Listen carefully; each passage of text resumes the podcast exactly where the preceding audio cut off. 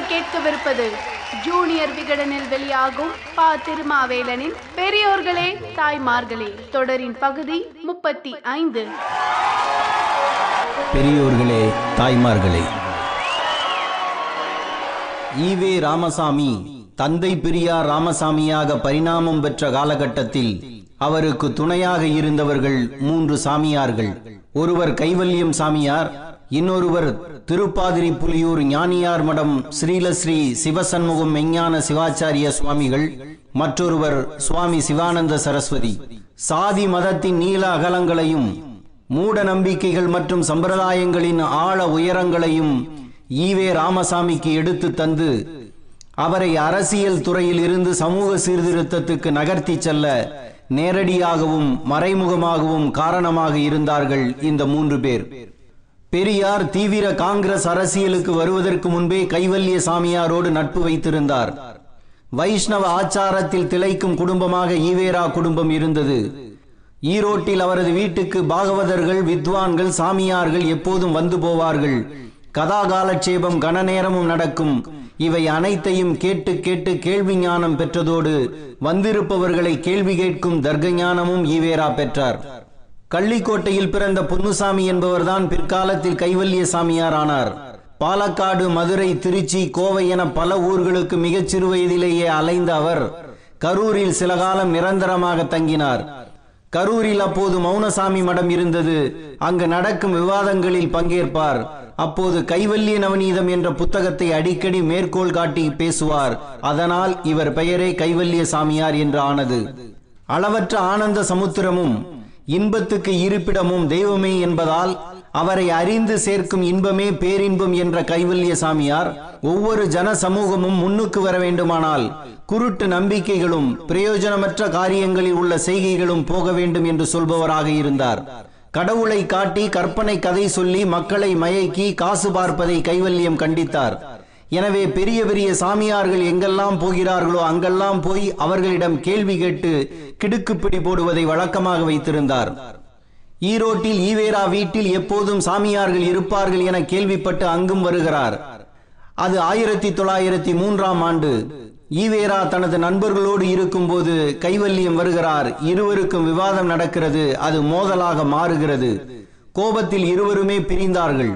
ஆனால் எப்போது எங்கு பார்த்தாலும் இருவரும் பேசிக்கொண்டார்கள். இரண்டு ஆண்டுகளில் இருவரும் நெருங்கிய தோழர்கள் ஆனார்கள். பெரியார் வெளியூர் செல்வதாக இருந்தால் அழைத்து செல்லும் மனிதர்களில் ஒருவராக கைவல்யம் ஆகி போனார். ஏனம்பள்ளி ஜமீன்தார் வீட்டு திருமணத்துக்கு இரண்டு பேரும் போனார்கள். திருமண வீட்டில் சாப்பிடும் போது ஈவேரா குடித்துவிட்டு வைத்த தண்ணீர் குவளையை உணவு பரிமாறிய பிராமணர் ஒருவர் கையில் எடுத்து விட்டார். சூத்திரன் குடித்த டம்ளரை கையில் தொட்டுவிட்டாயே என்று இன்னொருவர் அவரை கோபித்துக் கொண்டார். ஈவேராவுக்கு பக்கத்தில் உட்கார்ந்து சாப்பிட்டுக் கொண்டிருந்த கைவல்ய சாமியார் படார் என்று எழுந்து எச்சில் கையோடு அந்த ஆளை கன்னத்தில் அடித்து யாரடா சூத்திரன் என்று கேட்டார். அந்த ஆள் மன்னிப்பு கேட்டார். எல்லாம் வல்ல கடவுள் இப்படி ஒரு இரத்த பேதத்தை படைத்திருப்பாரா? இதெல்லாம் சிலர் தங்களது நன்மைக்காக உருவாக்கி கொண்டது என்று உணர்த்தினார் கைவல்ய சாமியார். ஈவேரா தனது பகுத்தறிவுக்கு உட்பட்ட சொந்த அனுபவங்களை பேசி வந்தபோது கைவல்ய சாமியார் வேதங்கள் தொடங்கி உலக ஞானங்கள் அனைத்தையும் படித்து தெளிந்தவராக இருந்தார். பேய், பூதம், பிசாசு உண்மையா என்று உத்தமபாளையம் தமிழாசிரியர் ஏ தனிகாச்சலம் கேள்வி எழுப்பிய போது ஹிஸ்டீரியா, ஹிப்னாட்டிசம், மெஸ்மரிசம், சிப்பீலியஸ், சம்னாபியூலிசம், ஸ்பிரிச்சுவலிசம், இப்பீலிஸ் ஆகியவற்றை மேற்கோள் காட்டி ஆயிரத்தி தொள்ளாயிரத்தி முப்பதில் விளக்கியவர் என்றால் கைவல்யத்தின் படிப்பை பாருங்கள். இளகிய மனம், எதை பார்த்தாலும் ஆச்சரியப்படுவது, அச்சத்தோடு இருப்பது, இவை மூன்றும் இருப்பவர்கள்தான் பேயை நினைத்து பயப்படுவார்கள் என்ற கைவல்யம். ஆண் பிசாசு பெண்களை பிடித்து ஆட்டுவது போல பெண் பிசாசுகள் ஆண்களை பிடித்து ஏன் ஆட்டுவதில்லை என்றும் கேட்டார். அப்படி சிலருக்கு மோகினி பிசாசு பிடித்து ஆட்டியதை கேள்விப்பட்ட போது அதிகப்படியான பெண்ணாசை கொண்டவர்களையும் எப்போதும் பெண்களை பற்றியே நினைத்து கொண்டு இருப்பவர்களையும் தான் மோகினி பிசாசு பிடித்து ஆட்டும் என்றும் சொன்னார். காதலிப்பவன் கண்டதையும் செய்வதும் காதலிப்பவள் கையை அறுத்துக் கொள்வது போன்றவற்றுக்கும் பிசாசுக்கும் தொடர்புண்டா என்பதை டாக்டர்கள் நாராயண ரெட்டியும் ஷாலினியும் காமராஜும் அபிலாஷாவும் தான் கண்டுபிடித்து சொல்ல வேண்டும். கைவல்ய சாமியாரின் கட்டுரைகளை தனது குடியரசு இதழில் தொடர்ந்து வெளியிட்ட ஈவேரா அதனை புத்தகமாகவும் வெளியிட்டு தான் பேசப்போன கூட்டங்களில் எல்லாம் பரப்பினார். அதற்கு முன்னுரை எழுதிய பெரியார், இந்த புத்தகத்துக்கு முன்னுரை எழுத நான் தகுதியுடையவன் அல்ல, முன்னுரை எழுதுபவர் இந்த புத்தகத்தின் ஆசிரியரை விட ஞானமும் ஆராய்ச்சியும் உள்ளவராக இருக்க வேண்டும். அப்படி பார்த்தால் நான் அதற்கு ஒரு சிறிதும் அருகனல்ல என்பதை மனப்பூர்வமாக ஒப்புக்கொள்கிறேன் என்று எழுதினார் என்றால் கைவல்ய சாமியாரை எந்த அளவுக்கு மதித்தார் என பாருங்கள். பெரியார் தனது குடியரசு இதழை ஆயிரத்தி தொள்ளாயிரத்தி இருபத்தி ஐந்தாம் ஆண்டில் வெளியிட ஈரோட்டுக்கு திருப்பாதிரி புலியூர் ஞானியார் மடம் ஸ்ரீலஸ்ரீ சிவசண்முகம் மெய்ஞ்ஞான சிவாச்சாரிய சுவாமிகளை அழைத்து சென்றார். இவரும் பெரியாரின் ஈரோடு வீட்டுக்கு முன்பு சமய சொற்பொழிவாற்ற வந்து சென்றவர்தான். கடலூரில் இருந்து பல்லக்கில் ஊர் ஊராக போய் சமய பிரச்சாரம் செய்தவர் இவர். மடாதிபதிகள் எல்லாம் மடத்துக்குள் மட்டுமே முடங்கி கிடந்த போது வெளியில் வந்து தமிழகம் முழுக்க சுற்றுப்பயணம் செய்தவர் இவர். திருவிக்கா, மறைமலை அடிகள் ஆகியோரின் மரியாதையை பெற்றவர். புலவர் பட்டம் பெறும் மாணவர்களுக்கு தமிழ் சொல்லித் தருவதை கடமையாக கொண்டவர். வட தமிழ்நாட்டில் பல்வேறு இயக்கங்களை உருவாக்கியவர். அவரை தனது இதழை தொடங்கி வைக்க பெரியார் அழைத்து வந்தார். மிகுந்த செல்வாக்குடைய ஸ்ரீமான் நாயக்கர் நடத்தும் இந்த பத்திரிகை உங்களுக்கும் என்னை போன்றவர்களுக்கும் மிகுந்த பயனை அளிக்கும்.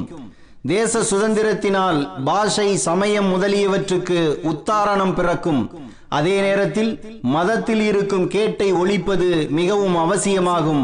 இவையெல்லாம் குடியரசின் கொள்கையாக இருக்க வேண்டும் என்று ஞானியார் அடிகள் அடியெடுத்து கொடுத்தார். குடியரசு தொடங்கும் போதும் ஞானியார் வெளியிடும் போதும் தீவிர காங்கிரஸ் கட்சிக்காரராகவே பெரியார் இருந்தார். அனைத்து சமூக மக்களுக்கும் சம அளவிலான வாய்ப்புகள் பிரித்து தரப்பட வேண்டும் என்ற வகுப்பு வாரி பிரதிநிதித்துவ உரிமையை அதிகம் வலியுறுத்துபவராக மட்டுமே இருந்தார்.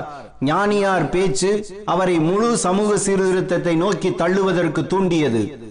இதே காலகட்டத்தில் தான் காரைக்குடியைச் சேர்ந்த வையிசு சண்முகனார் கொடுத்த ஞானசூரியன் என்ற புத்தகத்தை பெரியார் படிக்கிறார். சுவாமி சிவானந்த சரஸ்வதி எழுதிய புத்தகம் அது. கேரளாவைச் சேர்ந்த அப்புன்னி நாயர் சென்னைக்கு படிக்க வந்து இங்கு ஆன்மீகவாதியாக மாறினார் என்கிறார் புதுக்கோட்டை ஞானாலயா கிருஷ்ணமூர்த்தி. வையிசு சண்முகனார் தான் இந்த புத்தகத்தை முதலில் வெளியிட்டு இருந்தார். மதத்தின் பெயரை சொல்லி நடக்கும் புரட்டுக்களையும் மூட நம்பிக்கைகளையும் விளக்கும் நூல் இது. சாதி, மதம், வர்ணாசிரம தர்மம், பூஜை, யாகம் ஆகியவற்றை கண்டித்து எழுதப்பட்ட இந்த நூலுக்கு அணிந்துரை எழுதிய மூன்று பேர் யார் தெரியுமா? ஒருவர் வ உ சிதம்பரனார், இன்னொருவர் சட்ட அறிஞர் கா சுப்பிரமணியனார், மற்றொருவர் மறைமலை அடிகள். பிறப்பை அடிப்படையாக கொண்டு மனிதரை பாகுபடுத்துவதை கண்டித்து இந்த புத்தகம் எழுதப்பட்டது. அதனால் தான் காங்கிரஸ் கட்சியில் இருக்கும் போதே வையிசு சண்முகனார் வீட்டில் தமிழர் நிர்வாக கூட்டம் என்ற கூட்டத்தை பெரியார் கூட்டினார். பிறவியினால் உயர்வு தாழ்வு இல்லை என்பதை துண்டு பிரசுரங்கள் மூலமாக தேசமெங்கும் பிரச்சாரம் நடத்தி தமிழ்நாட்டில் சமத்துவம், சகோதரத்துவம், சுதந்திரம் போன்ற அரிய உணர்வுகளை வளர்க்க வேண்டும் என்றும் இந்த சமத்துவ பிரச்சாரத்துக்காக ஐந்தாயிரம் ரூபாய் செலவிட வேண்டும் என்றும் அப்போது தீர்மானம் நிறைவேற்றப்பட்டது. வகுப்புவாரி உரிமையை வலியுறுத்தி ஆயிரத்தி தொள்ளாயிரத்தி பத்தொன்பது முதல் ஆயிரத்தி தொள்ளாயிரத்தி இருபத்தி நான்கு வரை அனைத்து காங்கிரஸ் மாநாடுகளிலும் தீர்மானம் கொண்டு சென்றார் பெரியார். அது தோல்வியில் முடிந்தது. வைக்கத்திலும் சேரன்மாதேவியிலும் அவர் நடத்தி காட்டிய போராட்டங்களுக்கு காங்கிரஸ் கட்சியிலேயே மிகப்பெரிய ஆதரவு இல்லை. இறுதியாக காஞ்சிபுரம் மாகாண காங்கிரஸ் மாநாட்டுக்கு அனைவரையும் அழைத்தார் பெரியார்.